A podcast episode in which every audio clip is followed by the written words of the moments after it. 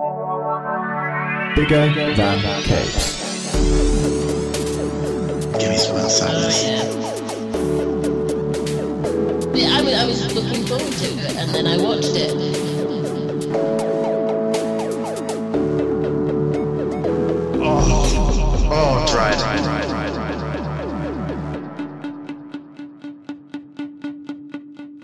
Hello, welcome to Bigger Than Capes. I'm Zach, and this week I'm joined by Will. How are you doing, Will?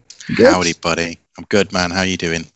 Um, I'm I'm pretty good. That seemed really insincere when I asked how you doing, but I, that yeah. It's all right. My my answer was insincere. I'm actually awful. Ah, good, good. Right, well, balancing the scales of where we're, a at in life. boat. We're good. Um, so this week we're talking about licensed comics and our top five ish of those. Yeah. I think it's a loose top five. I'm not sure we're going to commit ourselves to saying these are the top five best licensed books, but they're certainly top five that um, are interesting and I think are pretty good for new fans, like getting into some of these things. Yes, um, I will say up front that due to a, a forthcoming episode, we have omitted Teenage Mutant Ninja Turtles. The best of all licensed products. The best of all products. Kind of, yeah. I've Take read. that white sliced bread. I've read like a hundred issues of the Turtles ongoing and all the tie-ins and everything this year, and I've had a great time doing it. Obviously, we're going to dig into this more in next week's episode. hmm but Turtles is the best of things, and Yeah. Unfortunately, everything else does pale in comparison. So this is going to be a really, um, but yeah, re- reading Turtles has been rad, and I think it's piqued my interest in putting more time into some of the other licensed comics out there. I don't know if I'm going to dedicate like five months of my life to all of them, but hmm who knows? I, I, I am apparently very impulsive and somewhat stupid. So Maybe you'll pick up another one today, yeah, to uh, to do an equally ludicrous dive. the deepest of dives, if you will. It's- Some of some of them are at least as long uh, as turtles, I think. Some of them are longer. I think. I think uh, some some stuff I've got at least is. Uh, Yeah, perhaps not true of my list, but yeah, some of it definitely. Um, I, I do wonder now if I should have researched when all these comics started, so I could throw some facts at people. I've not done that, so Yeah, I'll be honest, that wasn't part of my thought either. I just kind of uh, hmm. you know, well, we'll read- uh, read- we'll just wing it, and you know, Yeah, we'll okay. we'll edit this bit out maybe if it makes us sound incompetent. it definitely does. Um, so do you want to dive straight in, or have you got some news and facts and trivia to throw around? Or Uh, facts and trivia. Uh, the only thing is, I saw that um, comic book sales have increased in France, um, and that is that which is is saying without- something. well, it's without their annual uh, Asterix book having come out yet. So there has been an increase in non-Asterix reading material, and I am a fairly recent convert. Although it didn't it didn't take me that much to convert to Euro comics. Yes, um, yeah, yeah. So, as you know, part of the American industry, I think, is beginning to struggle. Um, I think the Euro industry is getting better. So, just keep translating those books for us idiots who can only read the one language, and uh, I'll keep buying them. I um, this is one of the things with with the translations. It, it is incredibly frustrating to be sat here in England and know that if I want to read European comics, I either have to go through them panel by panel with the like Google Translate app, or get wait for them to be translated by Dark Horse, Oni Press, Boom, Image. So I don't like the idea that I have to wait for Americans to acknowledge Spanish, French, Mhm. Italian creators just so I can read them when it's like I can go to Spain and buy the book and sit there painstakingly read it, sure, but Yeah, and there are a few. Like I think Humanoids translate some of their own work, they do. That's true. and I think the Titan British comic company. They do they do some translation or at least publish They might some do, yeah. translated works. I think so. I think there are some options, but I know what you mean. Like it is a shame that yeah, in order for us to enjoy it, it has to actually be sellable to an American audience first, and we just we just pick up the crumbs. Yes. I mean, don't get me wrong. It's the same with like, Comics. yeah, in general. in, in general, and like like manga. More manga gets translated to again French, Spanish, Italian than gets translated to English, which is disappointing because it's then we get manga filtered through America to what England are allowed. So Mm. Mm. Mm. Yeah, it seems annoying. How hard is how hard are they as written languages? Because I've tried to learn languages, but I'm I'm I'm dumb, so it hasn't worked. But I have been working on learning Spanish for some months now, probably since the start of the year, and I'm getting to the point now where I can read stuff and like translate enough to think I understand. So that's Okay. So I'm So getting, getting the gist. Um, like there was a whole panel in uh, Bebop and Rocksteady Hit the Road with uh, Hector Razmataz, the like monster hunter guy, where he, he does like a whole two speech bubble conversation in Spanish. yeah, I I understood most of that. nice. So I didn't. Uh, you've re- you've read more turtles than I have because you read the Spanish bits. by two speech bubbles, um, pulling ahead. um, so yeah, I don't know. It, it, if you've got the dedication, ultimately, if you pick up French, you'll be able to have the most European comics because they all seem to get published in French first. France does seem to be the, the capital of uh, of European comics. No, that's cool. I can uh, I might be able to learn some French. If you do French, I'll do Spanish. We'll get Matt and Ha, between Matt and Angela. Do you think they can crack Italian? And we'll Is that the other big, no big German comic makers or? This is something I've been meaning to look into because I know, okay, when I went to Madrid and Barcelona, that there's like a ridiculous amount of comic book shops, but I only found one when I was in Berlin. So I'm kind of curious if if there's Yeah, maybe it's just not a big scene. they had a really cool Spider Woman T-shirt that didn't fit me. That's I think the mor- that was the moral of the story of don't go chasing waterfalls. I don't know. Stick to the I don't know. I don't know how to make this TLC song work. You'll have to edit it back in later once you've thought about it more. And I will think about it more. That's the important thing. Won't be able to sleep. Stay up all night writing alternative TLC lyrics. Um, I guess like, it probably wouldn't be the first time, to be fair. It's the kind of the life I've been living. that keeps me up at night. Um, incidentally, if if you were wondering, TLC, their albums really hold up, especially like the kind of late nineties stuff. Just still good. That's what the listener at home was thinking. Um, incidentally, if you weren't thinking that, hit us up on Twitter uh, at Bigger Than Capes on Facebook.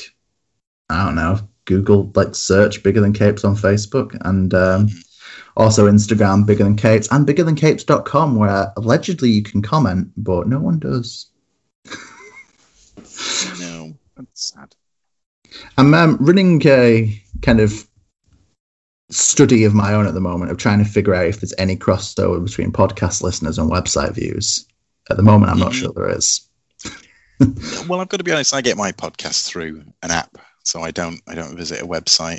And if I had to, and things weren't all collected for me in one simple app, I probably wouldn't. Just wouldn't listen to it.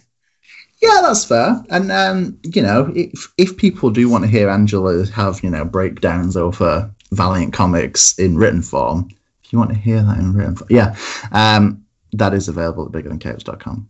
Yeah, it's part of our Patreon. He pays fifty pounds, and we'll come and read out articles at your house. I, I I will set up that Patreon if that's if, if that's what it takes. Um, I I will gladly do personalized episodes where we just talk at you. Love it. Um, should we get to the point? Do you reckon, or are we like? Let's get to it. Let's get right to that point. So, we've both compiled a loose top five list. I'm sure all five books that we've picked, top series that we've picked, are, are pretty move aroundable at, Mhm. at any Yeah. given time. Um, you want to go like reverse order, like five, four, three, two, one? Or... I think that's the best way to go about it. Incidentally, I did not write my notes in order, so this could get interesting with my entries Yep, yep, yep. I'm and into that. expects me to argue with myself. I need to stop doing written notes. I think that's key. So, because then I can copy and paste. The the problem with me doing written notes is I need glue and scissors to copy and paste. So Old fashioned copy and pasting. old school, like they would have made us do it primary school, secondary. I don't. I don't I remember hope, you, I hope you education. weren't cutting out and sticking things at secondary school. I mean, yeah, I probably was, to be fair. I Yeah, like, we- I graphic, I feel graphic like we did a design, little which was bit. basically just that. I tried to make a CD cover in graphics that was a padlock, um, Mm. and yeah, did a I did an awful lot of cutting and sticking to try and make a proof of concept that it could work, and I was wrong. Could it? c- no, Yeah. not really. No, it's it, real style over substance. The CD case ended up being about twice the size of the actual CD, and Mhm. ultimately, once it was open, seemed to be nowhere to fasten it again. But it looked rad, and that's Super cool. That's, That's what's what's most important. I'm not entirely sure what I was meant to be doing for the project. I just know I reinvented the CD case in a new, I want to say cool way, but I don't think it ever was. Well, that's I think that was part of the, the syllabus. Reinvent the CD case in a cool way. just I just failed at it. Obviously, you know. Um, So it goes. here we are. School days. so, um, you want you want to go first with your? Uh, Sure, I'll go first. Um, my first pick uh, is from Dynamite Publishing. I have picked it at number five because it is slightly problematic, uh, and I'll come back to that momentarily. But that pick is the James Bond series. okay. Um, it's a type of Bond which is based much clo- much more closely on the book and kind of Ian Fleming's original version, rather than any of the film versions that have come out. Um, the art was uh, originally done by Jason Masters and was later done by Rapha Lobosco, and they both tend to go for um, a much closer representation of kind of how Bond was described in the books and how Flem- Fleming described him himself. And they're quite like fairly dark and serious in tone. You know, they're not they're not your kind of Roger Moore Bond. They're um he's quite a kind of cold and calculating character. He's also, you know, still doesn't lack any of that charm. Mm. Um, um, and I think they're good as well because as a standalone kind of read, you wouldn't need to know a huge amount about the universe of Bond. You know, they stand they stand as they are. The element which is problematic is that the first two volumes were written by Warren Ellis, Okay. um, who is uh, far from being a popular man right now. Um, I don't think we're necessarily the forum to get into that, but I still think it's worth mention that yeah, Warren Ellis has has uh, behaved extremely poorly of late, and there's lots on the internet to go and read about it. But even the people who accuse Warren Ellis said they didn't want him to be cancelled, and so for that reason, I've decided to still include it on the list.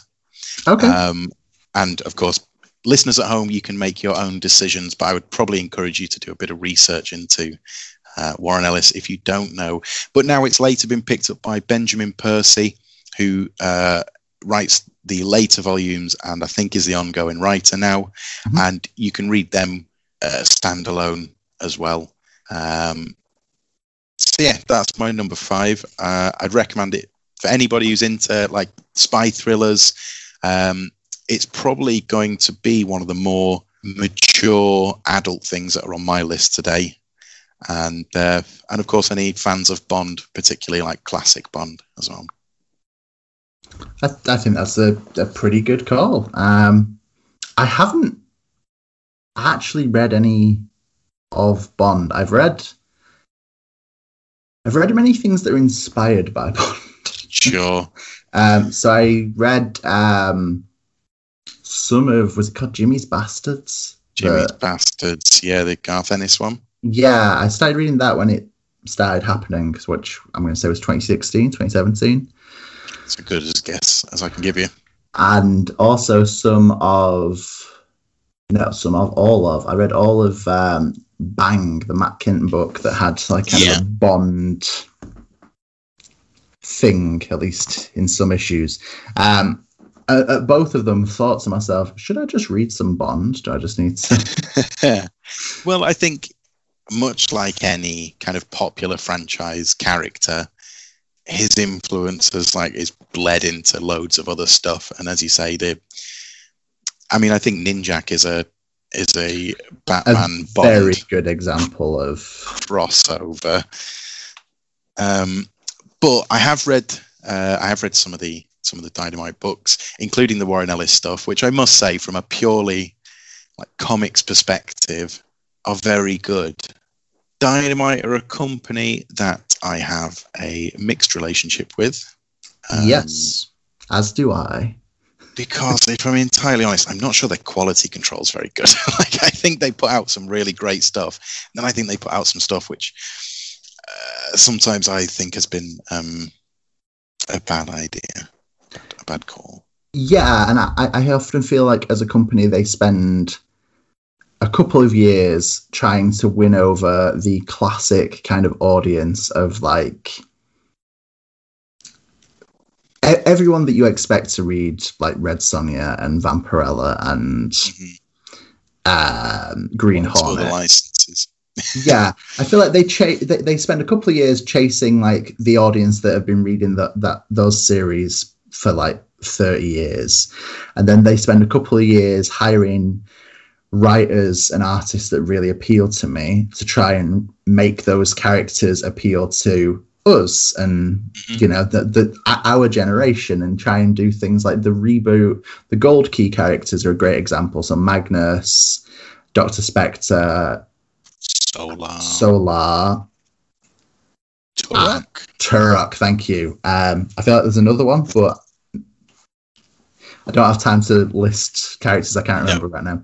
And I feel like they they do like a really good run where it's like Fred Van Lente, Greg Pak, um, Mark Waid were all brought in and did quite good runs, and then they go away, and then they come back and they um, bring in people like Kyle Higgins and other such names. I can't remember who wrote these damn books to try and like renovate them and like, make them. So Magnus went from being a robot fighter, a robot fighting dude dressed like Zapp Brannigan, to being a jumpsuit wearing woman who kind of hacked into robots' brains and tried to stop rogue AIs in this weird digital Jonny world. Quest style. Yes, and Sounds that rad. I'm on board. it, it was really good. One volume, no more Magnus, and then we go back to like Turok being problematic and Mhm. outdated, and yeah. Wow, I can't remember what my point was, but I feel like I've just ran down. yeah, I mean, for a minute there. I think uh, um, I think it was all fair though. So, but as far as it goes, I think you might have said diamond as well when you meant dynamite. But I I could have done that. I also, yeah, uh, and the problem with Diamond, you know, yeah, that's a whole different rant. um, but uh, the Bond books are good, and because Dynamite, unlike Marvel and DC, their books don't cross over. You don't need to read anything else if you Mm. don't want to.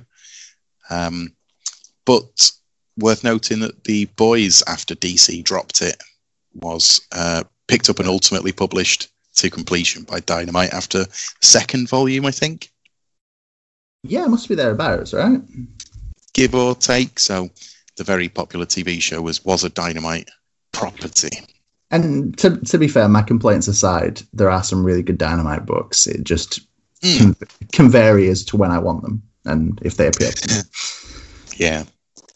Uh, there's somebody, they're a company I like to dip in and out of, but when they get it right, it's really right. Yeah, that's definitely true. And maybe I will get around to my Bond now that I've read all the alternative versions of Bond. maybe, it's time, Will. Maybe I. Maybe. Maybe now's the time. Um, so my fifth pick,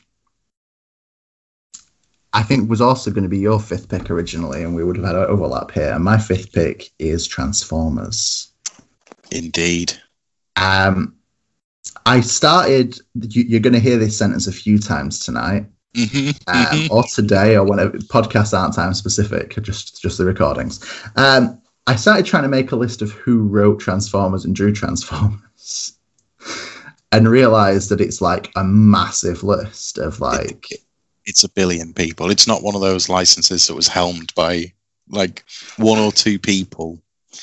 Um, it's been yeah, it's been tackled by a billion creators. Yes, and it's been kind of rehashed, and I think we're on. Uh, I want to say we're on like phase three or phase four now of Transformers. So there was the 2005 series, the 2010 series, the 2019 series. I think there's So so th- there's ample jumping on points for, for Transformers, from my understanding. Um, I'm not sure where I jumped on, and I, and um, the reason Transformers is fifth on this list is um, because I do have a kind of love hate with the overall experience of Transformers. yeah, Um, for those of you who are not aware, Transformers are like vehicles that turn into robots. I mean, if you were born at any time from about 1985 to, to now, I think you'll probably know. I, I I do hope though that there's someone out there listening who I've just explained that to and it's blown their mind. Like, They only ever knew GoBots, yeah, it's like whoa, whoa, whoa. There was a second option. a better option. I actually think GoBots are now owned by Hasbro as well, so they they I think they have the option of like folding GoBots into the Hasbro universe and are just resisting it. I think it's wise. Continue to resist Hasbro. Um, so, okay. The traditional storyline of the Transformers is that uh, Bumblebee comes to Earth and makes friends with Shia LaBeouf, and hilarity ensues. Um, Shia LaBeouf says, "Do it." Then Bumblebee does it, and and it's done. Um, That's what I remember, anyway.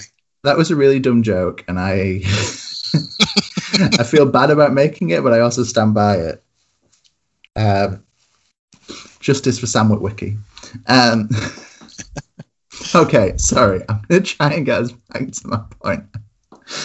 I should have known I wasn't capable of having a serious conversation about Transformers, but here we are. Um, One is Okay. The traditional story is that the Autobots and the Decepticons are at war over Cybertron. And that's basically kind kind of the, the entirety of what's going on. It's this endless war between good and evil, between cars and planes, between. Absolutely, it is funny how uh, most of the bad guys tend to be tend to be planes, um, Yes. and the good guys tend to be wheeled vehicles. There is a there is a seems to be a conscious effort to like pick one or the other. Yeah, and I, I've never been sure why. And okay, like obviously, Megatron turns into a tank or a gun or a T Rex. Slightly more variation, but Mhm. and Soundwave was a cassette player, Of course, the the best somehow. I don't know why, but his cassettes would turn into like a a vulture and a panther. yeah, yeah, yeah, they would, and that's that's just cooler than it's of giant ones as well. This is the thing: the the fact that Soundwave wasn't just cassette player sized; he was giant robot sized. He'd be a normal sized cassette player, or he'd be bigger than a house. Yeah, no, no, no divide. What's the? Is it called like mass displacement? Was that their their pseudo scientific explanation Yeah. about? I love it. I love it. Just give it a silly name like Star Trek, and I buy into it. What what questions can we even ask? It just we've been told. Yep, the mass is displaced, obviously. And you know what? As as far as science goes, fair play. Um, so I, I have a kind of love hate relationship with Transformers because I, I read some books which are quite standalone. So like um, there was the Wreckers trilogy, which is Sins of the Wreckers, Last Stand of the Wreckers, and Requiem of the Wreckers, which is the one I struggle to say the most. Yeah, Um, best, na- best named. which kind of focuses around, I guess, like the Suicide Squad of Transformers of the so they're like the Autobots who might not be coming back from their missions. They're like Black Ops, Suicide Squad guys, um, and quite a lot of their trilogy focuses on kind of you know the war crimes of the Autobots and the fact that you know obviously they're trying to keep that undercover because now peace has been achieved and if it comes out that they actually did all these horrible things you know peace goes away so it's an interesting weird trilogy that kind of stands alone from what's going on in the bigger transformers world but Yeah. much like with turtles there's a lot of mini series that you can kind of take or leave but if you take Mhm. it adds a lot and if you leave well you'll never know um But I think because, I mean, as you mentioned, because it's kind of this forever war and it's been going on for millennia and will probably go on for millennia more. And you have these sort of semi semi immortal machines that that are fighting this war. It means that they can tell stories over a massive timeline. So I've read stories that are back on before Cybertron becomes a kind of war torn ruin and they have Yeah. to go out in the galaxy to find Energon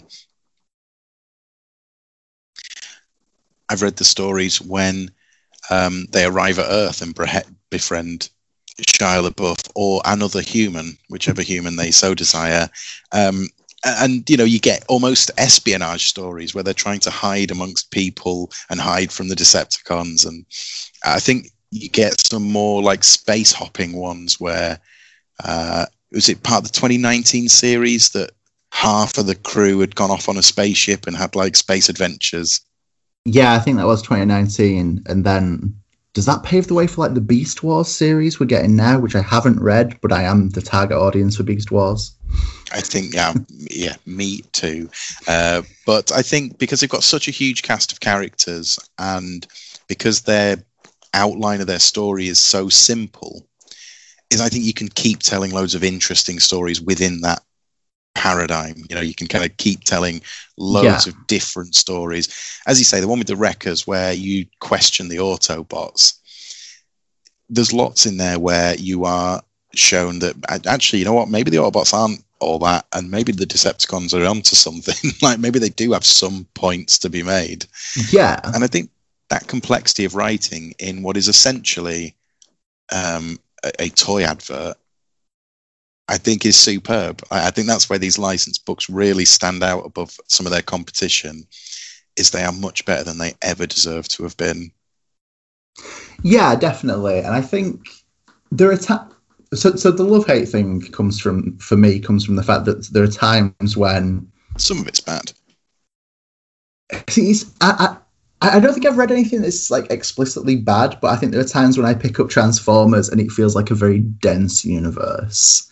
Mm, And I, I know people who are into Transformers who have read everything, who have watched everything, who have all, okay, maybe not all the toys, because that's like, you know, millions That's- of pounds worth of plastic madness. and metal. And man, when the toys were diecast, they were cool.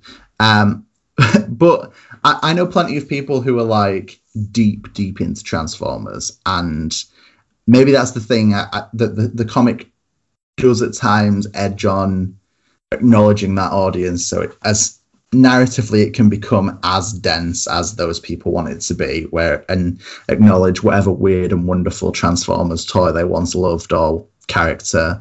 And I think that's one of the things that, whilst I've watched on and off a lot of Transformers and I've seen the films and the original series and was it Armada and then Robots in Disguise that were like the late 90s series? I think so. Uh, there- there's been a, a most recent Netflix one. which I've not watched yet, but probably let's history That's suggests I'm going to. Yeah. um, and I think that's the thing. Whilst I've watched a decent amount of Transformers and all of Beast Wars and Beast Machines, obviously that's that's my age group. Um, I, I feel like I perhaps don't know the most, and I think that's why I sometimes struggle with picking up Transformers. hmm But if you are super read- into it, Yeah, then there's plenty to dig into. But I read some of the um, spotlights early on, which Hmm. were like one issue focuses on in like individual characters.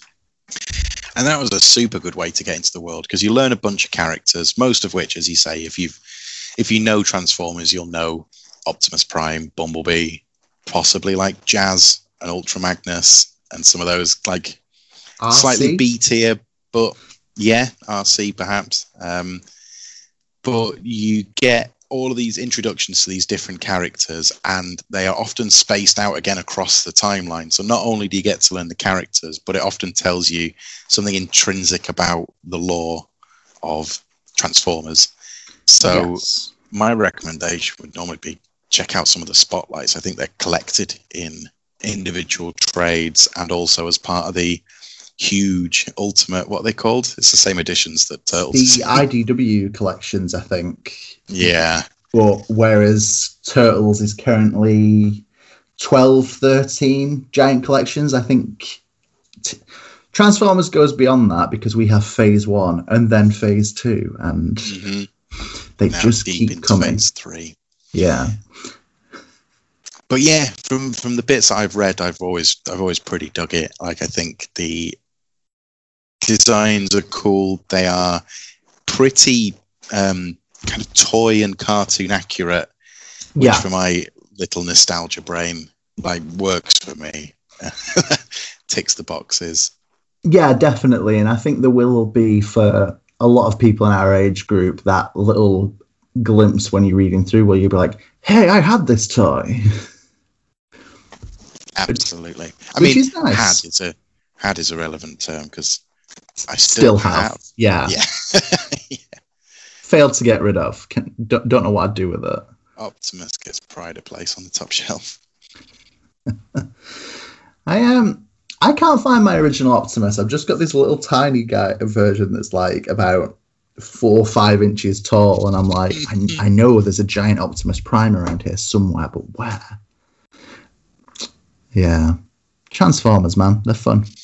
but also great bad guys as well megatron galvatron omicron Unicron. Was it Unicron? I think it was. uh, yeah unicron unicron Um, and then you know, uh, Beast Wars Megatron, where he was a Mhm. T Rex. Uh, Waspinator, where he just wanted to. It's just starscream but now i'm a wasp Yeah. just, like, oh, what's the twist? It's like, it's a wasp. Like, all right, okay, right. That that that's that adds up. Like anything else? No, no, exactly the same kind of character, but in wasp form. to that point, characters like Starscream, I think, often get written better in some of these comics and are a bit more complicated rather than just being the whiny number two, like to Megatron. He's kind of got ideals of uh, of leadership and, and wanting Yeah. to usurp, but He's also terrified of Megatron. at- yeah, and that's like something that's hinted at in cartoons and stuff. But when you can actually commit to like, I don't know, narration from his point of view or like scheming in the background, it's a totally different way of doing it. and sometimes you'll get over the course of volumes like plots that have been put into play early on by Starscream will then ruin the Decepticons' plan later on when it Yeah, like when the Autobots need a Deus Ex Machina, Starscream's there to ruin everybody's fun. I think it's good. It's good stuff. it is good stuff, and um, it is something I, I have considered that now the Great Turtles reread is over. I, I was considering like, should I do all of Transformers? Uh-oh. That's Um, that's a commitment. I, I think uh, my uh, lack of finances might be the answer to this question, though. Yeah. I don't know. I might. why, why am I doing that? Stop it. Come back in six months' time for Will's roundup episode where he talks about all of Transformers. Yeah. I'll just be. I'll be incredibly tired, and then Optimus went to the. Went back to Cybertron, where he. Oh God. oh, why? Uh, I, I can't imagine what you would be like having read, like, I don't know, 10 years worth of Transformers. Probably start up my own cult or something. Teachings of Cybertron. Trying to espouse to everybody who'll listen to me why Rodimus Prime is the real Prime. Right, ju- just episode one. All of the primes in order of how prime they are. Number one. Who's the primest Prime? Done the math. I've figured it out. Um, would you like to hit us with your number four? Absolutely. so my number four comes from the same company because guess what? IDW do loads of licensed stuff. So That they do. they're going to come up more than uh, more than once today. I wanted to get in a uh, an example of how video games frequently cross over into comic books. I think we get it a lot in terms of standalone little fillers of information. So I know that Overwatch has a kind of 10 or 12 issue run. Yeah. And things like Bloodborne and Assassin's Creed tend to get spin off comics and Mhm. fine. But the one that I've picked out and one that I think stands above many of the rest is Sonic the Hedgehog. Okay. Yes. Um, so it's of course a comic set in the kind of expanded universe of, of, of Sonic and his uh, animal-based chums. Um, I think it's most comparable to sort of the '90s cartoon Mm. era of Sonic. I think that's where it gets a lot of its look from. But things are very kind of computer game and early cartoon accurate. You know, places look like the Green Hill Zone where they live, and Yeah. um, the stories tend to be pretty light-hearted adventures, normally revolving around like a Chaos Gem or Doctor Eggman. Which was it just me, or was it a UK thing that he was Doctor Robotnik? It it seemed like it was a UK thing that he was Robotnik. I'm not sure why. The Beatles? Maybe They were the Eggmen? cuckoo choo. um, but I think the script in it is is is consistently funny and like snappy. Um, and there's also like a it's one of those comics with a real undercurrent of heart. You know, there's always like a a good message just about being better friends. Um, but all the characters have their own like individual personalities as well. And again, we'll probably reference it quite a lot. But like the turtles, they fit nicely into a little team together. So I think in the first volume, you're immediately introduced to Sonic, Tails, Knuckles, Amy, um, uh, and I can't remember that. There's a couple of other like newer characters whom I just can't remember their name off the top of my head. But you get the band together pretty quick, and they all sort of fit into this nice little team together where they bounce off each other. Mm. Uh, the arts and the color in particular is super vivid. There's no attempt to kind of take it down that darker tone that the video game sort of ended up going um, poorly, but a bit like the TMNT universe, it brings together lots of different bits of the Sonic universe from the various games, including Shadow and Metal Sonic, who were radical 90s and early 2000s characters. Radical 90s is perhaps the best way to describe the 90s, I think. Yeah. uh, I think this is a really good one for all ages as well. As I think the stories are strong enough and they're funny enough that an adult can can read them and get loads out of them, but they are kind of gentle and lovely enough that I think kids would also get a huge kick. Um, Does that thing that I think when like Pixar are at their best, where it is aimed at children, but it has kind of that nod to the parents as well. Um, yes. and I don't yeah. think it's ever, it's never like lewd, you know, it's never, never get crossed into that area. But it's funny as an adult as well. Like the humor is just, just good stuff. Yeah, I think that's fair. I I must admit I've not dipped into the Sonic comics um perhaps as much as I will do at some point, let's be honest. Um it's I've always been a Sonic guy based purely on the games. I've seen some of the cartoon when I was younger, but I know that, well, this just sounds like a catchphrase now. I know plenty of people who were really into the Sonic Sonic the comic from like The, the Archie, 90s. Yeah. yeah, the Archie comic. Um, I've got to say, like, yeah, the one I've picked out is the IDW because it's the one I'm familiar with. But I've have heard real good stuff about the Archie one as well. Yeah, and obviously, you know that was that was licensed too, just by different people. Um, I do actually know that uh, is it? I think it's Sonic Forty Two, which is out soon, if not already out. Is the thirtieth anniversary of Sonic, 30th anniversary. Yeah, and at least I think it's one of the variant covers is um, Abby uh, Bulmer, Ryder, Ryder Bulmer, by Abby, who worked in Travelling Man in Manchester. She's done Oh. one of the covers for it. nice. She's pretty cool. She's That's super rad. she's one of the most hardcore Sonic fans I know as well. So it seems like you know pretty fitting. That Um, is awesome. Yeah, it's really cool, and I, I think I think at some point I'm going to get into Sonic. I know, for better or for worse, IDW have just solicited. I don't think it's out yet. The You can like pre-order it first hardback of first of their IDW collection. Uh, you've And- got a problem, man, but I love it. I'm going to feed that problem. it's I don't know if you're part of the issue, if I'm honest with you, Will. I don't know if it's you who's got me into this like giant hardback I thing, do or, or if you've just both I- gotten in it at the same time. I really, well, I, it's my leaning into digital comics. If I buy something physical, I want it to be the best physical version it can be. Yeah, And I think that's where the hardback bit comes in. But I'm super into the idea of like big physical collections of stuff. Particularly these, the IDW ones have really nice spines on them for the most part as well.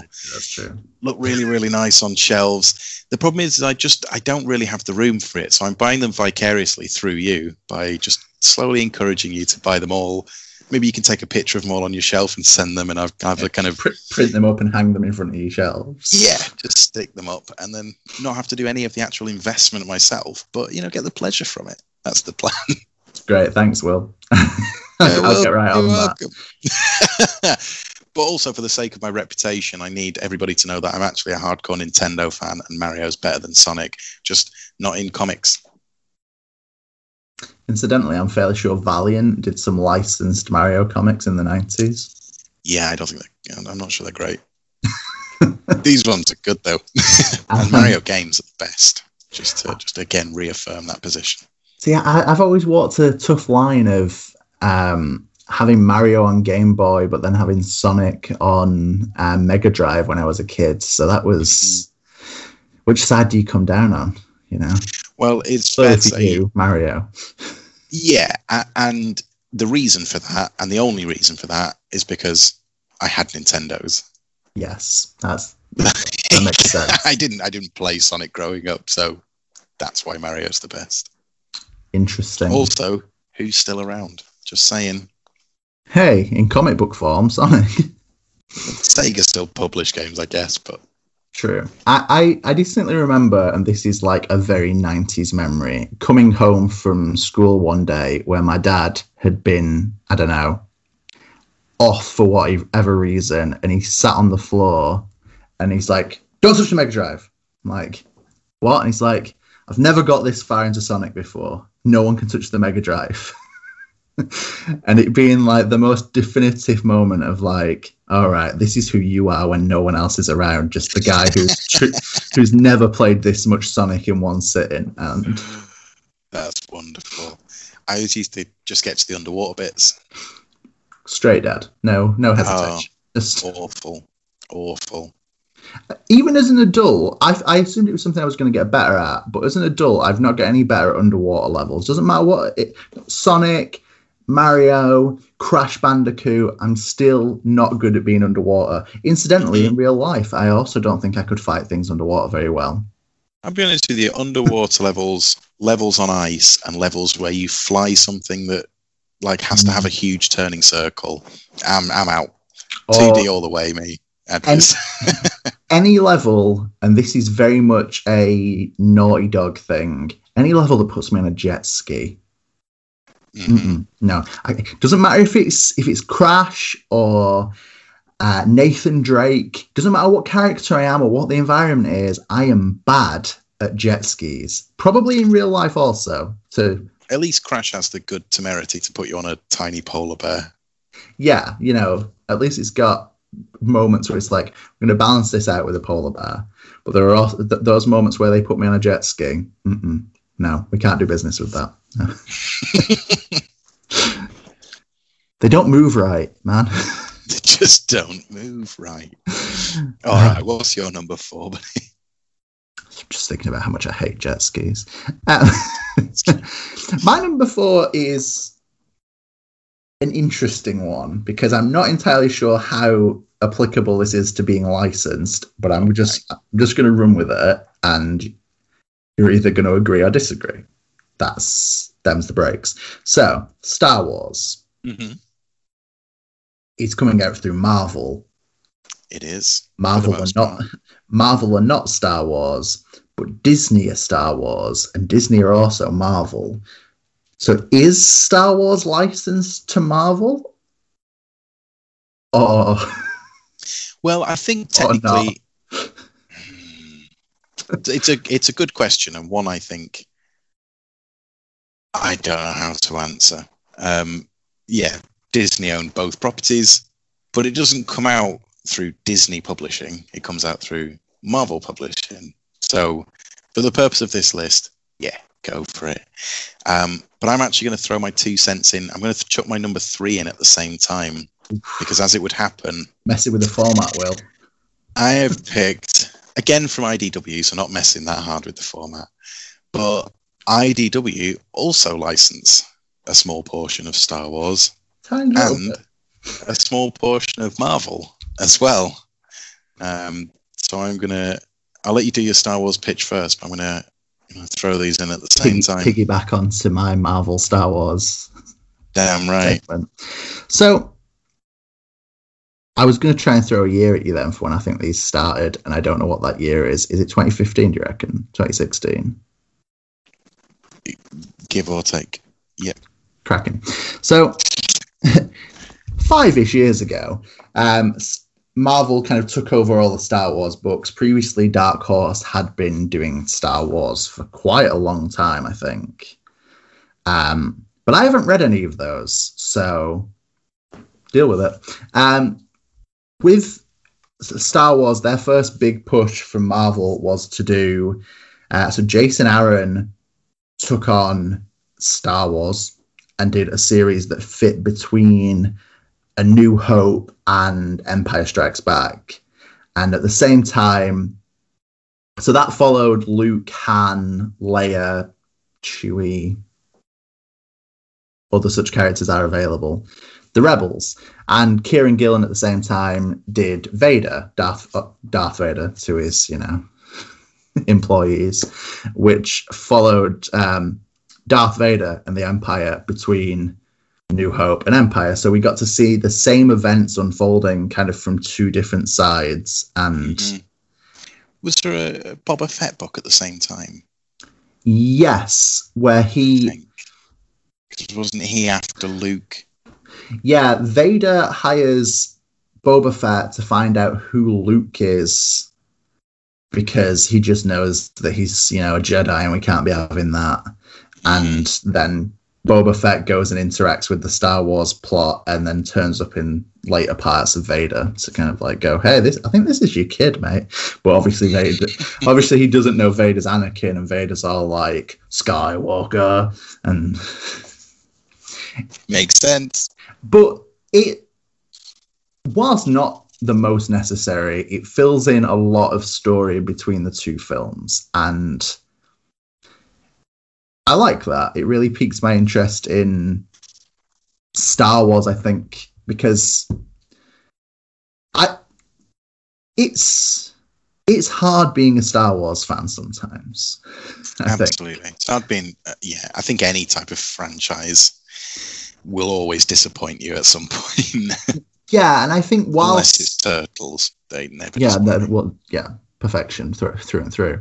I, I think one of the problems I've had with Star Wars is I was like ten ish when the f- the prequels came out. Mhm. Well, the first one, obviously, I didn't stay ten for like nine years. that would be insane.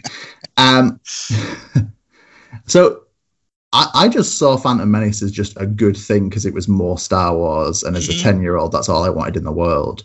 For Wasn't sure. Wasn't so hot on Attack of the Clones, um, which is still my feelings about Attack of the Clones, and Mm-hmm. um, had a pretty okay time with Revenge of the Sith, and, Yeah. and then and then spent the, the ten years after that, or, or give or take, being told how terrible all those films were, and there was Sure. no, no redeeming factors, and I'm like Qui Gon Jinn. Qui Gon, Ewan McGregor as Obi Wan, um, the Clone Wars animated stuff. hmm Um, which meant that by the time these comics were coming out, I was pre- and we were announcing that we were going to get more Star Wars films. I was pretty down on the whole Star Wars thing because years of being told I was wrong all the time get do that to you. But I, I think the filling in the gaps really works and getting and being able to give people more of Boba Fett or Lando Calrissian and being able to do it with some of Marvel's kind of best writers, Jason Aaron, Kieron Gillen, Charles Soule. It's Yeah, it's they're bringing in bringing in the big guns for it. And no, I'm like you. I think Star Wars was a real childhood love for me, and um, I went to see the re-release, the first digital re-release of the original films when they came out in sort of '97, '8, and '9. I think. I think they came out in consecutive years. Um, and then, as as yourself went to see the prequels, and like you were saying, it didn't really matter to me that much at the time that they probably weren't like brilliant films through and through. It was just more Star Wars and pod racing is rad. Jar Jar Binks can whatever jump off, reason. jump off a bridge, but you know, a lot of it was a lot of it was good. And I don't care what the internet says. Yoda fighting, flipping about is the coolest thing. Yeah, Um, I, I actually the end of Attack of the Clones between Yoda doing backflips and that one little bit where uh, Padme, Anakin, and Obi Wan are chained to those podiums, and Obi Wan's all like, "Seems like Padme's on top of this." Yeah, good stuff. Five stars. Yeah, that's it. There are there are moments for sure, but to refer back to the comic, I think this run uh, is really fun. Though I think it captures the characters really well. I think it is definitely one for people who are fairly hardcore Star Wars fans because it does fall in the middle of plots that you need to understand what's going on. Yes. I don't think it's necessarily a great entry point. Having said that, it's introduced some characters who have become kind of mainstays of at least the comic universe, like Doctor Aphra. Yeah, definitely. Um, it also gives stuff like the Captain Phasma book gave us more attention to a character people wanted in the films than the actual films did. So there's Indeed. th- there's definitely there's some stuff that's easier to jump on at than others, and you need to you can get away with having seen less Star Wars. But I, I think you are right. There's also books that, yeah, super niche, and as the line has expanded, they've gone into some areas that it's like, yeah, you need to have read a lot of no, you need to have watched a lot of Star Wars to grasp this idea. So I'm going to use that as my platform to jump into IDW's Marvel and Star Wars adventures. Nicely done. Now, this opinion applies more to the Marvel side of things, but I think as time goes on, we'll apply more and more to the Star Wars side of things of these particular books. Mhm. So IDW licensed these two properties, and they make uh, comic books aimed at a younger reading audience. They are self-contained little stories. Um, they're not released in singles; they're released purely in little volumes and those volumes tend to be two or three kind of short stories. Mhm. They're very cartoony in style, as where some of the Marvel stuff, at least early on, went for a very photorealistic style, tried to capture the actors. Um, this is much more like cartoony and, and, and simple. You don't need to know very much about the universes they're set in because they are so standalone. Mhm. Um, I think that helps that they, it just means the stories aren't tangled up with a kind of lighter, with a with a, a broader universe, um, because they're just these little yarns that you that are within uh, the universes that they're set in. And I think, especially for Marvel, I think when you're doing a kind of earnest superhero story, I think that's where it works the best. Of not not trying to tell too bigger, like too big a tale, and just keeping it to sort of nice little moral adventures that they have. I love, as has come up many many times, like subverted superhero stories, but they work because the writers kind of have the freedom to you know do whatever you want with these characters and they don't have to remain squeaky clean or they don't have to Mm. end the story and be back to where they started. So i think when you're doing a real kind of straight down the line superhero adventure i think that should be aimed at a younger audience. And i think that's these fill that hole. Um, so i think if you are out there and you're a big fan of the kind of film characters or the Marvel characters or the Star Wars characters, but don't necessarily want to get entrenched in a uh, soap opera of, of sorts, I think these are a really great alternative um, to those to those stories and still get your your fix. Yeah, I, I agree. I think it's it's something that I know Angela's into as well. The um, Star Wars and Marvel Adventures, and um, yeah, they they all just look really fun, which is is nice. It's nice to have the fun, light-hearted, easy to pick up side of Marvel and Star Wars. I think that's it. They're kind of the low jeopardy, just quite daft and funny little adventures. But it's got all of the characters, all of the kind of bad guys. I think they already lean into the idea of diversity pretty early on. Mm. So the Spider-Man book, I don't know if it, it was from the very beginning, but is not just Peter Parker. It's Gwen Stacy and it's Miles Morales as a minimum. Um, the Captain Marvel kind of side is Kamala Khan and Carol Danvers. Yeah, And you know, I, I, I just think they've made the decisions that Marvel are now starting to make, and I do kind of applaud them for when they when I think they try Mm. when they try and do it right. That's fair fair play to you, Marvel. Um, but I think here it's already a lot of it's already there. I think they've they've started fairly strong in that regard. Yeah, I- think you are definitely right on that one. I think it, it seems very well considered, which is nice. Mm. One thing that the Marvel series has that the IDW one doesn't is when Darth Vader cracked the like glass of uh, Star Destroyer while he was mad. And I saw that in two different series. I think it's in the main Yeah. Star Wars one and the Darth Vader one, and both times it's like that's just rad. That's just cool. It is. The, to be fair, it is the most over the top Darth Vader at times. There's there's a point where he takes down an X-wing by throwing a lightsaber at it.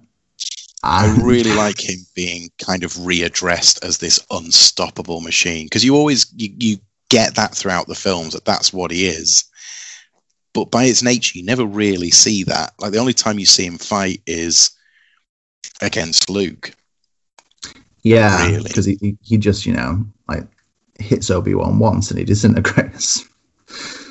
That's that's kind of it. Yeah, there's not there's not too much to it. So I think yeah, when he's you know pulling ships out the sky with the Force or just being a terrifying death machine, I think is super cool. Again, probably not in the IDW series, which is more kid friendly. Keeping more of a Skeletor is fine in that. Um, Um, but I think yeah, no, that is like that is a cool, a cool thing that the Marvel comics have done is making Darth Vader a much more terrifying villain. I think. I think Terrifying Death Machine is also on the list of great band names that aren't happening yet. Oh, really pumping them out today. Yeah. Terrifying Death Machine. Um, so, does this mean it's my number three now? Is that where yeah, man, I got in on that and stole that. I mean, you know, it works. Um, okay, so my number three is something you also know quite a lot about. So, my number three is Power Rangers. Heck yeah. Um, there's been a few creators involved now. Um, writers are probably easier to run down than artists. Uh, writers uh, starts with Kyle Higgins, Steve Orlando. Um, definitely gets taken over for a while by Marguerite Bennett, I think. hmm Believe so, Um, yeah. There's a chunk of it that like Matt Bloom, Matt, Matt Bloom, Matt Groom, Matt Groom. Matt Bloom Groom. is a professional wrestler. Uh, Matt Groom did You might have some. some. Oh, we never know. Matt Groom did some. Uh, it was more of like backup stories that he wrote. Um, a lot of creators involved, and have I said it's Power Rangers yet? Did I? Yeah, yeah. No, you're in there. I thought I just started listing creators just like to see if we could figure this out. Yeah, you Um, guess. It's it's Boom Studios, and it is.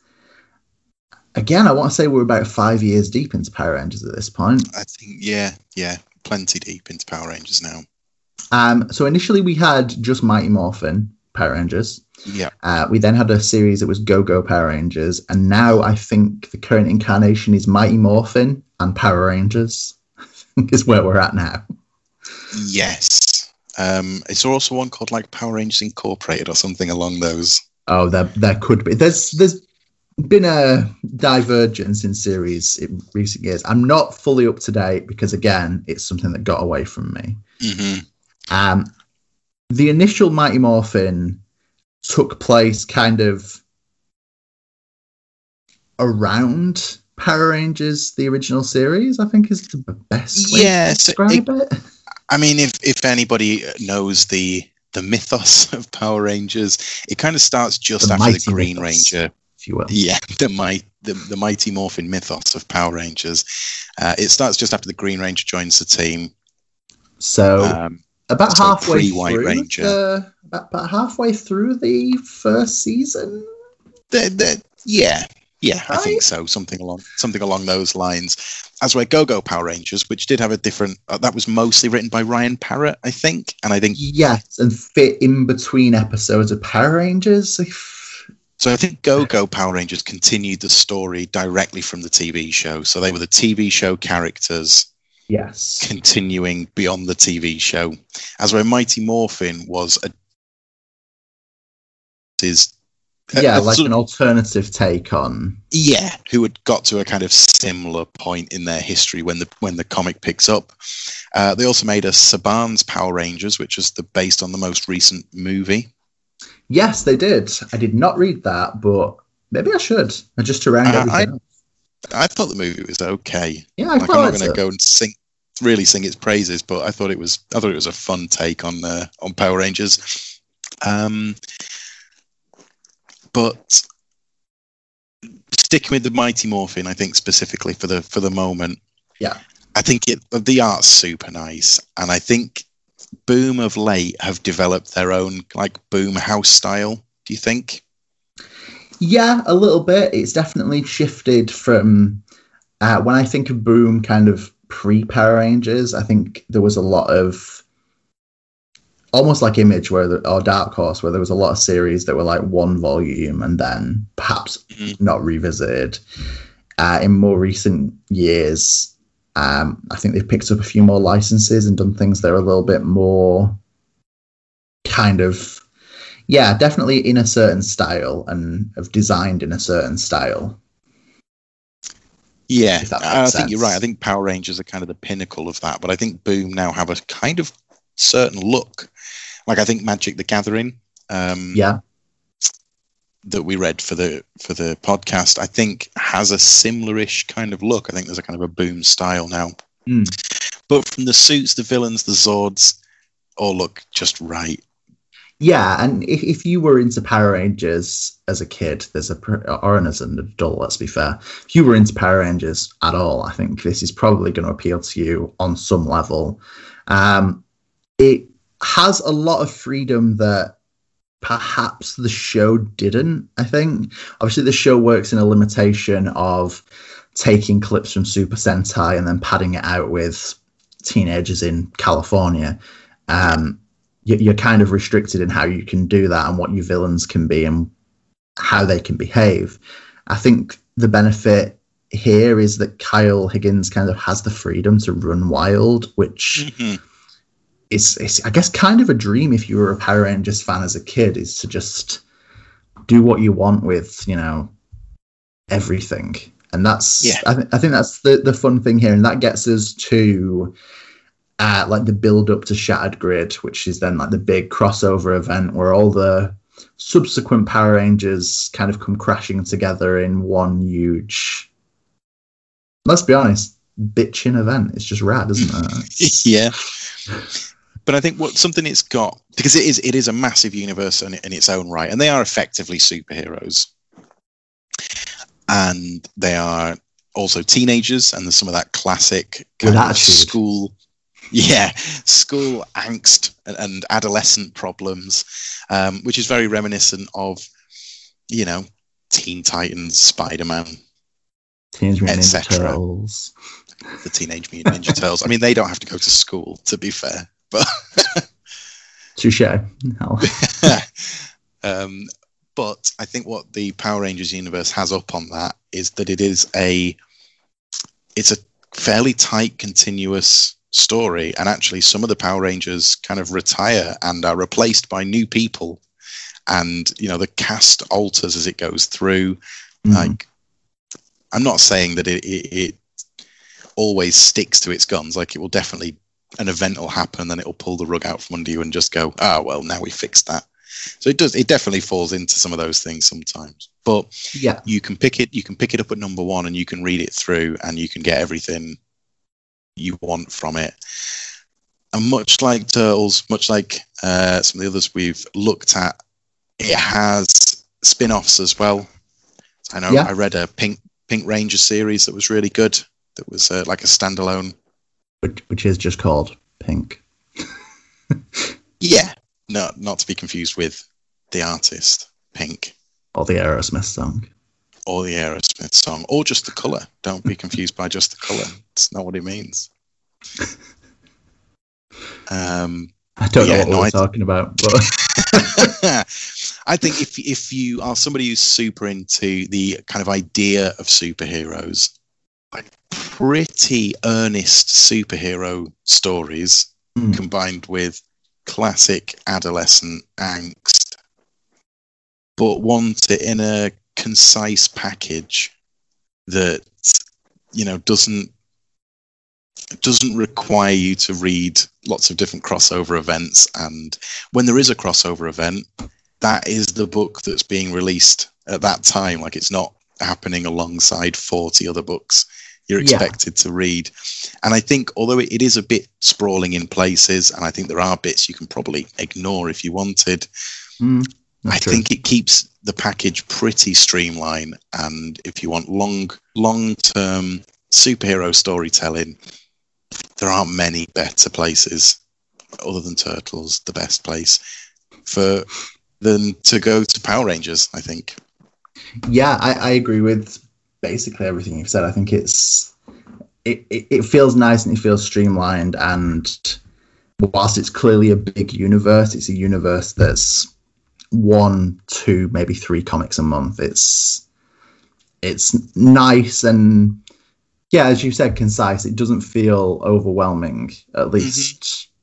Okay, some of Shattered Grid is a lot to take in, but like um everything before that I think is pretty straightforward and just easy to pick up.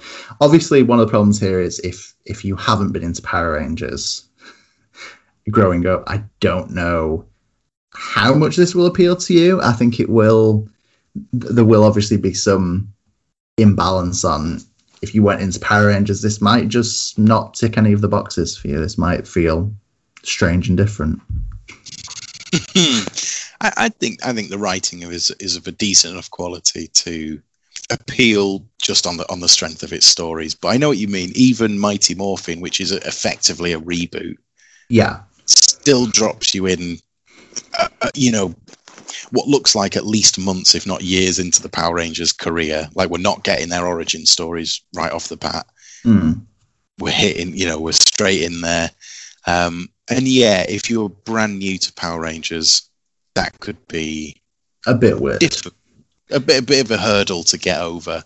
Um, but no, I, I think it's really rad. And uh, when where are their hardback Zach? I can give you the answers. You're not going to like it. Are they everywhere? Uh, no, there was a Oh, it's the Kickstarter, wasn't it? Yeah, there was a there, there was a quite limited run done of hardcovers for so it was year one, year two, year three, and then I think it was Shattered Grid, and then Beyond the Grid. So there's been five hardbacks so far, as far as I'm aware. Each very limited runs, so they kind of if you didn't get them as soon as they came out, they're gone. You can you can still get Shattered Grid and Beyond the Grid, Mhm. but the three from before that they don't exist. Nada. Uh, Boom kickstarted them uh, earlier this year, and I I think do remember now, yeah. 100 quid per volume. So it was 500 quid for a Kickstarter and of books that have already been released. But this time you get them with nice slip covers. So Mhm. that's that's well worth paying twice the price of the actual. I I I don't agree with this because I, I know that they were like 50 quid, 40 quid a piece, and 500 quid for five books seems steep. Seems steep, doesn't it? Yeah. No, I think I'm with you there.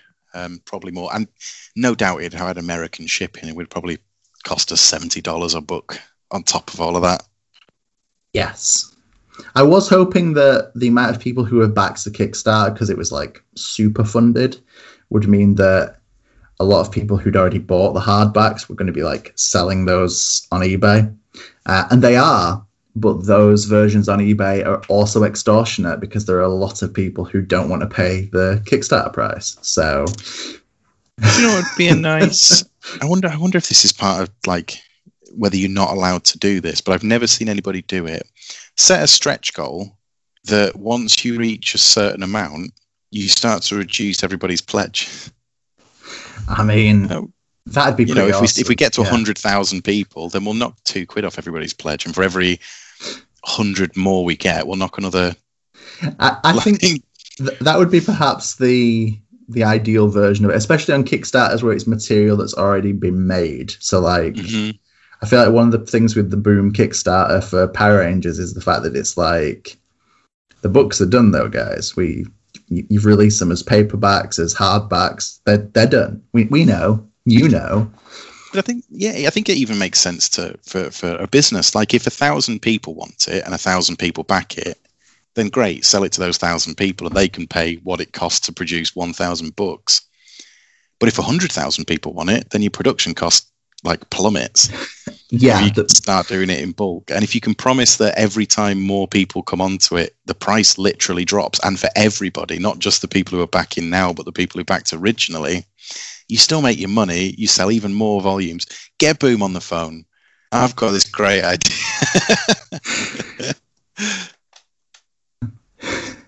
I, I like that you think I can get Boom on the phone, but get Monsieur Boom on the phone right now. Oh god, I hope the person who runs Boom is like, "Hi, I'm Mr. Boom." Mr. Brian Boom. Nice to meet you. It is with an exclamation mark, so it's probably Oh, Brian yeah. Boom every time. And this is Miss Studios, and together we are. uh, it's funny because I want it to be true. It's funny because it is true. Yeah, that's that's my story, I'm sticking to it. Um, is this your second pick we're up to? Is that where this is? I'm up to my number two now. And that number two uh, is Buffy the Vampire Slayer. Okay. Both versions. So a little bit like uh, Star Wars, it was originally published through Dark Horse, and their version was a continuation of the TV series and effectively kind of filled in series 9 through 12 and concluded the Buffy story.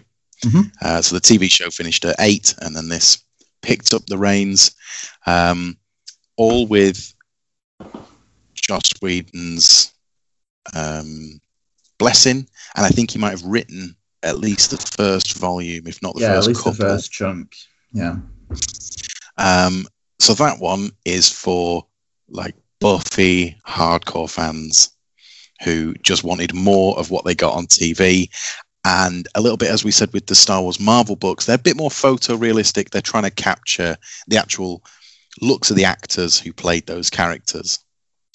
Then in 2019, the license was picked up by Boom, and they have just sort of rebooted the universe, Mhm. made it a bit more contemporary, brought it up to kind of modern day. So where Yeah. the original, I guess, was set sort of between the 90s and the early noughties.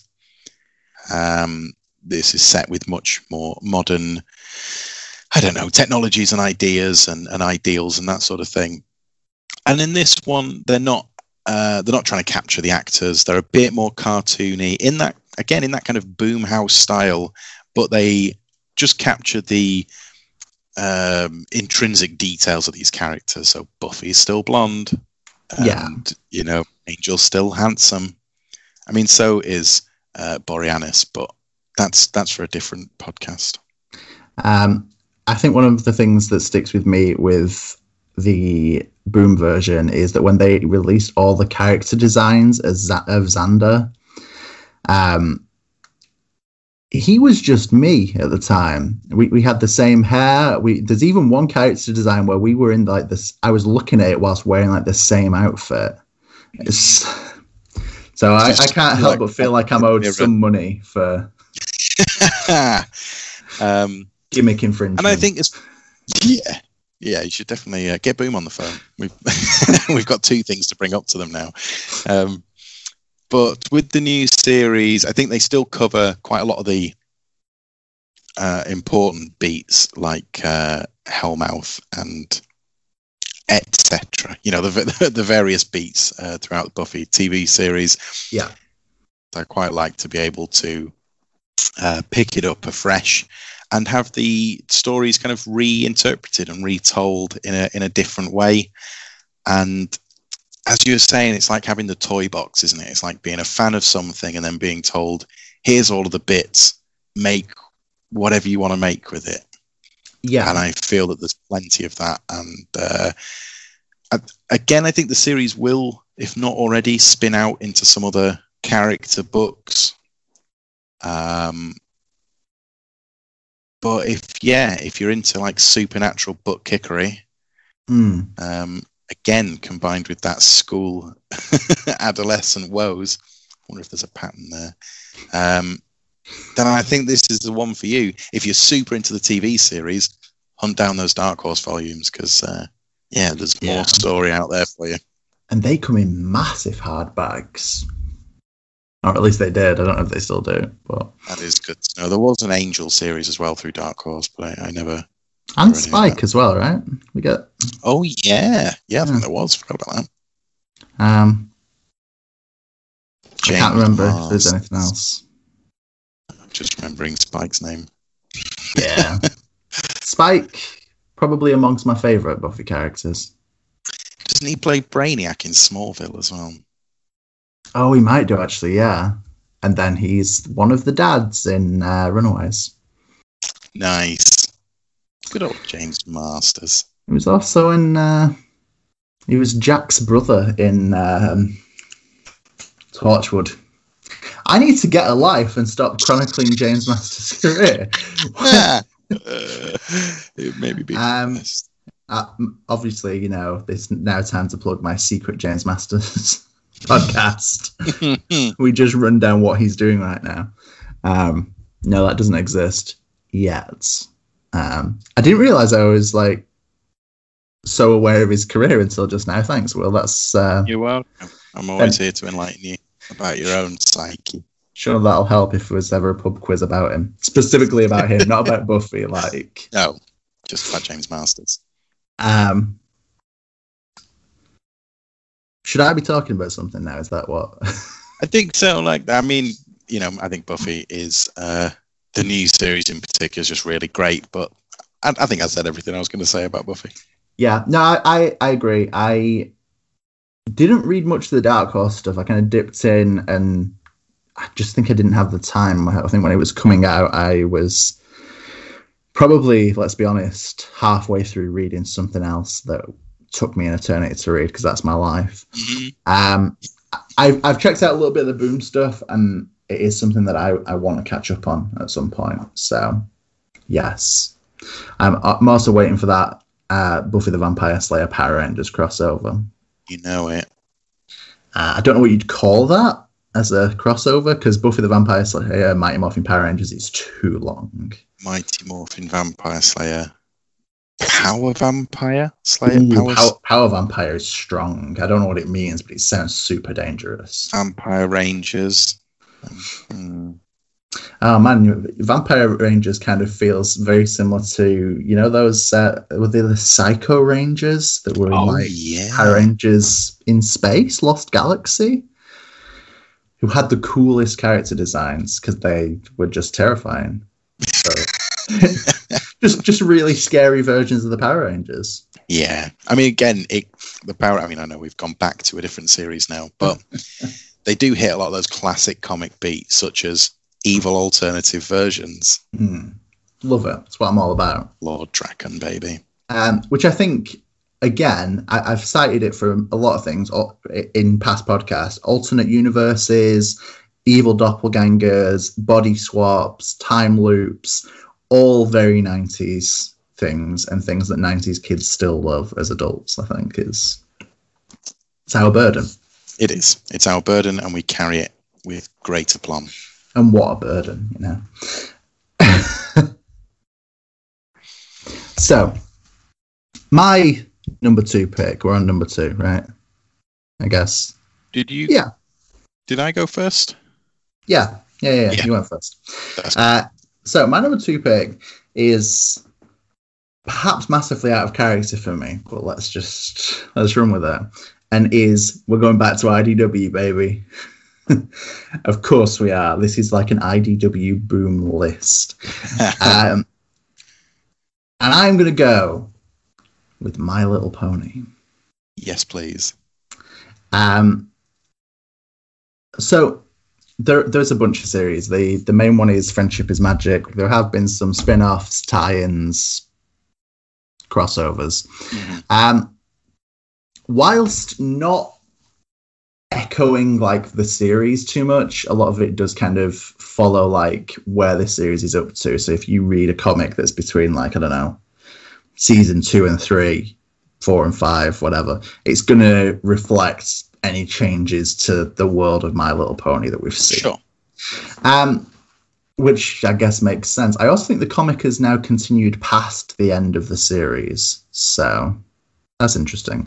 Um, they also do a bunch of crossover, uh, not crossovers, a bunch of like team ups where they kind of take unlikely pairings from the cartoon universe and just throw them together and go, well, what would happen if these two characters were just miraculously teaming up for this adventure? hmm which is kind of fun and ridiculous. And um, I just think overall, as a series, much like the cartoon, it comes away with some really good, positive messages and kind of does something ridiculous and cartoonish, but very well meaning. And Yeah. yeah, Yeah. I can't knock it. And um, villain wise, man, My Little Pony's got some strong villains. Yeah.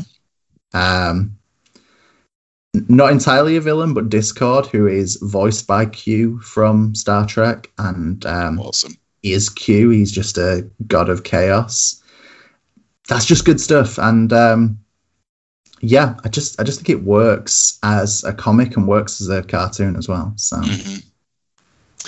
but Come fight me the internet. So I've I've not I've not read any My Little Pony, sadly. Um, but I think uh, um, this is going to sound a bit like a negative, and I don't I don't mean it that way. I'll try and explain why. all But. I think what a lot of these licensed products have in common, and the reason they work so well when they're reinvented, kind of for a new era or under a new design or whatever, is because the characters are quite two dimensional. Like literally in some cases. yeah, well, yeah, very literally. but also their character traits are their character traits kind of forever, and they don't really evolve as individuals. Yeah, Raphael's always grumpy. Donnie does machines, etc. Um, but it's because of that that you can then place them in lots of different scenarios and see, well, how would this character then react to that scenario, knowing who they are and, and like what Yeah. they what they do. And I think that's where the interest really comes from for me. And it allows you to tell stories about much bigger things than the characters themselves. It's not really about their personal journey, it's Mm. about how, as a team or a family or whatever, have kind of overcome a piece of adversity. And there's normally a nice message packaged in with it as well. So while I'm all for you know complicated character writing and, and depth in character, sometimes just having these almost templates you can pull and twist and mold into something which only vaguely resembles where it started, I think is brilliant. And I also think sometimes when creators are put in limitations, they can sometimes turn out sometimes their best work, but often really great work Mm. because they have to be super creative within this Bubble. bubble. Bubble's exactly it. Um, and I think a lot of these licenses, when they work, it is because of that. I think. Yeah, and I I think that's true. I think um, basically, um, okay, maybe not Bond or Star Wars, but Power Rangers um, or Buffy, Power Rangers, uh, My Little Pony, Transformers, uh, Teenage Mutant Ninja Turtles. Often we see like these characters reduced to like, yeah, Donatello does machines, Raphael's grumpy, um, Leonardo's the leader, like much like Optimus Prime is the leader, or um, Rodimus. Twilight Sparkles the leader, and I, I think that's the thing where where we see often in cartoons characters are assigned like a core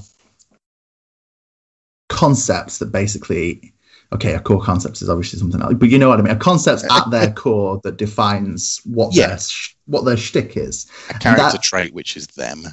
Yeah, which then when you're given the freedom of comics, which means you can explore that in a different sense, it lets us see like how can you flip that and whilst you know their main trait is you know they're incredibly loyal or they're incredibly honest or whatever this this thing pushes is is a good thing. What is the downside of that? Because that then opens the possibilities of what you can explore and what that character would learn from whatever situation. And and I think that much much as it is with all the others, I think that is one of the strengths of like character storytelling with My Little Pony is you can Mhm. like make them really good characters as the show has shown.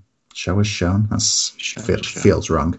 As as the series has demonstrated. There you go, flipping both words on you.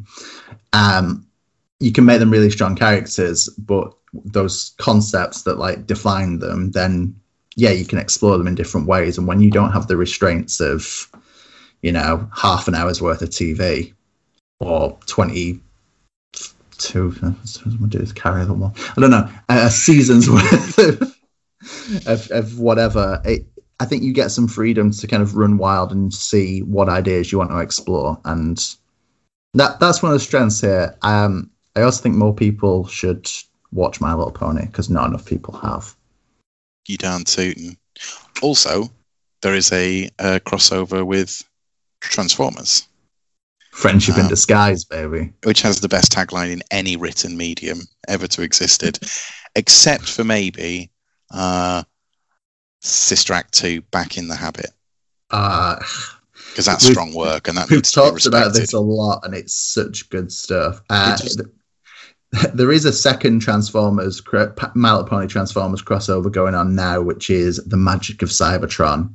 And I guess while the first one put the Transformers in Equestria, that's right. Um, the sequel puts the ponies in Cybertron, which I can't knock it. I don't know what you do for a third crossover, but I mean, I do. My, my core tells me that the next one is like My Little Pony Ghostbusters or Mhm, My mhm. Little I mean, Pony TMNT, My Little Pony Usagi Yojimbo. That would get weird. Uh, they would all get weird. This, I think this is the thing. The, the weirdness of crossing them over with the Transformers is also kind of the brilliance behind it. That it is so ludicrous that yeah, it should never ever fit, and yet those puzzle pieces sit snugly Oh. together. utterly nail it. And um, I, I can't knock it. It's it's a good it's a good volume. I've not read the second crossover yet, but undoubtedly, I'm going. I'm going It's, it's coming around. Superb. right. Well, I'll crack on with my with my final pick, and you'll be pleased to know it is not from Boom, and it is not from IDW. So it's a lie. Interesting. so uh, my final pick and my top pick is Avatar: The Last Airbender slash The Legend of Korra comics uh, that came out of Dark Horse. Yes, yes, they did. Interesting. Yeah. I think they've stopped now, haven't they? Have they done their last one? I think so, but So part of what- me does just suspect is that it, a boom going to pick this up. I was going to say, watch this space while Boom go and buy that license. Um, but the stories continue and fill in gaps within the the two TV series, Avatar: The Last Airbender and The Legend of Korra. And unlike some of the others, are maybe not as easy to get in on the ground floor with. Mm. Um, because it has a I, I think the the fictional world that these stories exist in is really cool. I think it's a really like well-rounded and realized uh, world and society that they live in. Yeah. Um, and I think sometimes coming into that without a bit of foreknowledge about what the different countries kind of represent or the different regions can be a bit tricky. But I would also recommend is just go and watch Avatar: The Last Airbender and then immediately follow that by The Legend of Korra because they're both just superb. And it's had a bit of a resurgence of late, hasn't it? I think did it come out on Netflix and Yeah, I think uh, Avatar was added and then Korra was added a little bit later. Um, I recently watched all of Korra. I think I've mentioned that on a podcast recently, maybe. Um, and I, I'd never read any of the Avatar or Korra comics, and now that I've finished Korra, I kind of feel like I, I probably want to quite a lot. Yeah, man. I just want to spend more time in that world. I love that, that the kind of magic system that they have, or the powers system that they sort of embody, is all based on martial arts. So it looks cool when people are kicking and fires coming out, or like it looks super cool. Um, You're not the wrong. The characters are really great. Again, they do embody this kind of preset character. Um, Yeah, yeah, yeah, Well- definitely. but they're also all wildly different. They all feel unique, and so many of the characters are just so extremely likable. Um, Varrick, But- I hear you. Varrick is the absolute man. I mean, uh, it reminded me of um, Seahawk, Yeah, that is exactly the comparison I made. She-Ra. Yeah, Um, that they are just exactly the same character in every sense. like they even look kind of similar. There's the mustache and everything. Oh, it's it's really good. Um, but no, I, I yeah, I think the characters are great. Uh, Bolin's great. yeah, Don't forget about don't forget about my boy Bolin.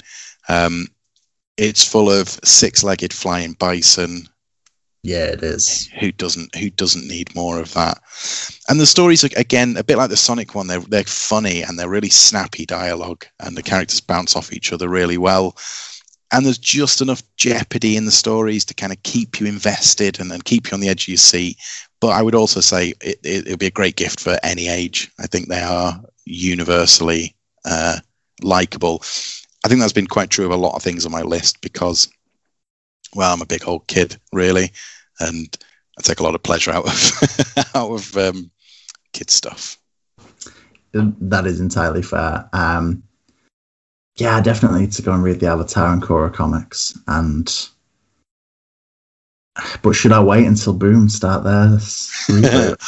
Well, with these ones, you can just you can sort of buy any volume because they're not co-current. Like one volume will tell a, a story at a very specific point in time, okay. and, and the next one could be during the series, after the series. I mean, is there is it hundred years between the Last Airbender and the Legend of Korra?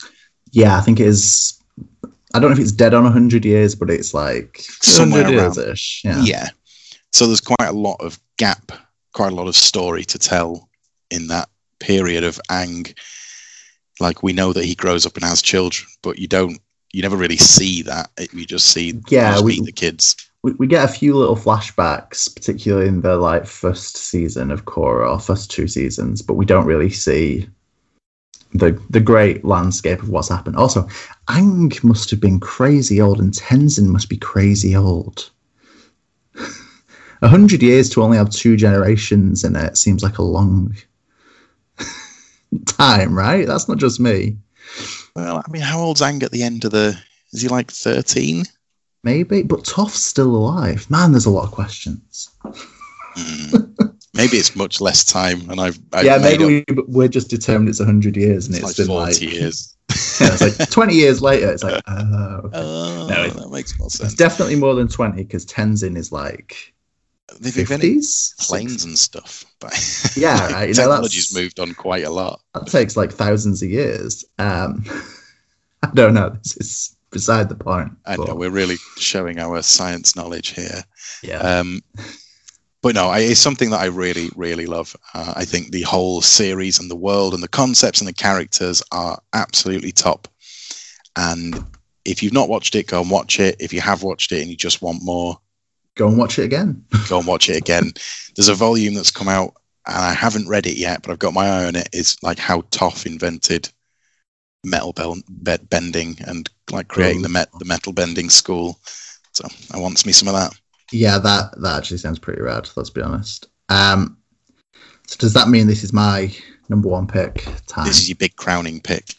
a big crowning pick. That sounds really weird. Um, good. So we're going back.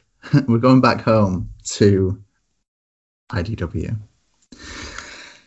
Um, and to something that I actually started reading right before I started rereading all the Turtles, and um, I haven't finished yet, but I, I I will, which is Ghostbusters.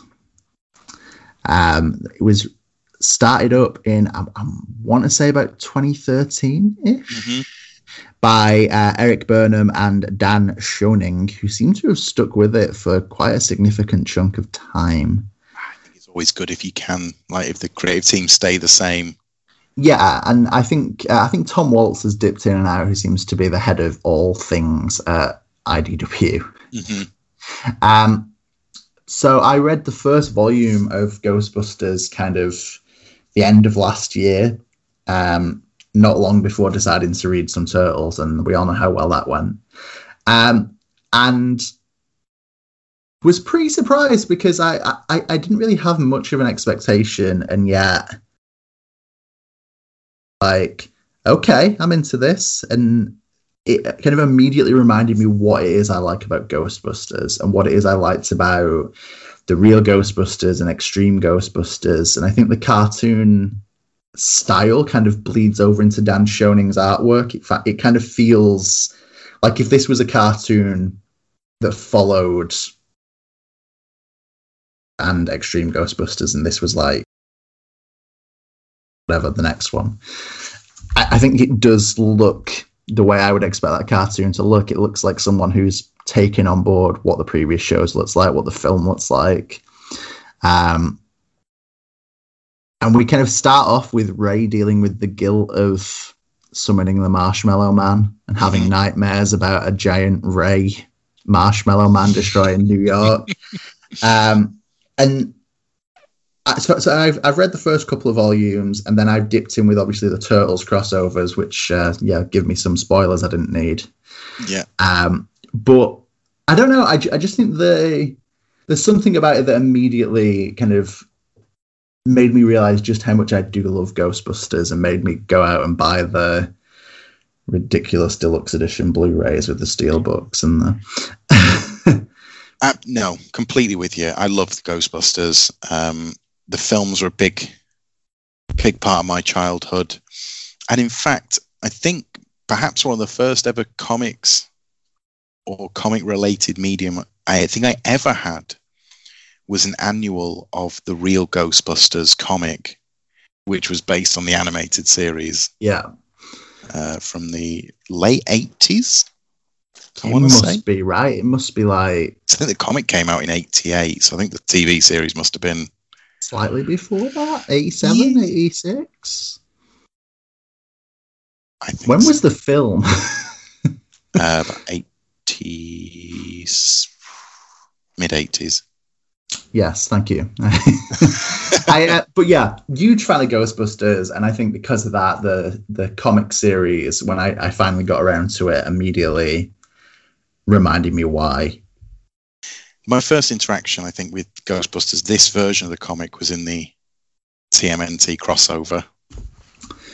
Okay, yeah, I, I feel like that's not the ideal beginning to. I'm not sure it was either, but um, as I say, my, my love for these characters and the version of New York that they live in, um, Yeah, which is fundamentally ridiculous. yeah, I've got to say the new the trailer for the new film. I know that uh, because of the world that we live in, people will hate it automatically without having seen more than the trailer. Um, because it doesn't star the same three old white men that it used to. Yeah, that that's obviously the problem. Um, um, or uh, the best character, Winston, of course. Um, but as soon as like they pull out the old ghost trap from a dusty cupboard and the music kicks in, man, my hairs are on end, my goosebumps I- are up. Like I am. Um, we haven't covered this, but we definitely need to go and see Ghost, Ghostbusters Afterlife together. Um, yeah, really into it with the trailer. And did you see the little? They, they released a scene with like Bill Murray reacting to a scene in a supermarket with loads of little marshmallow men. And yes, yes, please. I am. I'm I'm really into it, and I know people. You you're right. People will hate it. Like people had written off um, answering the call before it came out. Mhm. Um, and you know what? No, it's not great, but it's not terrible either. It's No. it's fine. It's fine. it's perfectly serviceable. Um, also, Dan Aykroyd's can- cameo in it. I, I can't remember the full dialogue. I just know they tell him he needs to get out of the city, and he's like, ends with "I'm not afraid of no ghosts," and What more do you need? it's, it's all the Dan Aykroyd I've ever needed. I mean, to be fair, I think an, an unfortunate amount of my childhood is based around Dan Aykroyd and my dad's love of the Blues Brothers, Mhm. um, with good reason, which I feel like we've discussed on a previous podcast. But where's my have. Blues Brothers comic? yeah, right. I Don't know what it involves. Just two idiots mo- making the way across Chicago playing gigs. Nothing Mm-hmm. else. No twist. No. no, Um, it could even be from the has no Ghostbusters team for me. Yeah. But yeah, I um really liked what I read of Ghostbusters, and I am looking forward to jumping back into it following my, you know, TMNT. I'm going to take a little IDW break where I like, you know, consider that there are other publishers for a few months, Mhm. and. But after that, I think Ghostbusters is going to be my next thing. I do know all the hardcovers are out of print for this one. Sorry to disappoint. nice. I know the first one was called Total Containment and was like the containing thing that they put all the ghosts in. I think the second hardback was like a ghost trap, and I think one of them, the third was the proton pack. Oh, Um, and they've all been yeah discontinued, and people sell them for astronomical prices on eBay. boo. Great. So I um probably not in hardback form, but I'm going to carry on with my Ghostbusters reading and um, probably have a really good time. I guess. I um I'm also going to just watch the films over and over again. I think now that I've can do other things other than reading tales. Yeah. Um, I just love Ghostbusters. stuff in it. I think it. Yeah, it's just such a huge part of my of my formative years. I had all the toys, Ecto One, Yeah. Proton Pack, the fire station. So many like iconic I never had the fire bits. station, but So good. So yeah, no, I think overall, I think the point being of today's podcast was to highlight a bunch of licensed products, which I think, by their very nature, tend to get a pretty bad name. Like they are a a, a cheap um, kind of money spinner from an, an existingly popular brand. Yeah, of course, and I, I can understand why. Don't get wrong. Sometimes there are some incredibly cynical hmm um, comics released, like much like there's incredibly cynical spin-offs for everything that are, are the cash grab that they seem. But I think the further we get from like the peak Transformers success of the 80s or the peak Turtles success of the early 90s, peak Ghostbusters success of 1980 something, um, or Buffy, you know, let's be honest, Buffy was what over by 2002, 2004 I maybe. so. Yeah. And I, I, I think the legitimate nostalgia is the thing that brings a lot of these things back. I don't think. I don't think there's as much of a cat desperate cash in as there is with even stuff from Marvel at times. I think. No, I think you're right that a lot of people who love those things then are the writers now. So they're Yeah. bringing back those things. And let's be frank, comics aren't that big a money spinner. No, So there is that side of it. in order for you to sell a comic on a licensed product and realistically have more than four issues, there has to be something about it because comics fans will pick stuff up and throw it in a fire like immediately if it's if it's really trash. And I say there are I've seen Bloodborne comics and Halo comics and etc. In the same way that you get these things in novelizations as well, like Yeah, who, whoever wants uh, Doom the novelization, I, I don't know. But forget them. F- find anything that's got more than like 20 issues, or just consult our excellently curated list today yeah, we've given you ten that are worth the look. and have a good time because there's tons of stuff out there. And I just think licensed products shouldn't be overlooked immediately. I think there is loads of quality. Yes, I agree. Um, I agree with what you've said, and I, I also think though, if if you want some Bloodborne, go read some Bloodborne comics. You know. Oh, for sure. Yeah, it might not be for me, but knock yourself out. Yeah, I think I think that's one of the keys to the license things. Is like if, if you were super into My Little Pony or Buffy or whatever, you're pro- you're probably going to find something you like about the comics. It's yeah, it's just truth. Just inevitable. So um, I think that's us. I think that's us done. Um, so we've been Will and Zach. This has been bigger than capes. And remember that comics are bigger, than, capes. capes.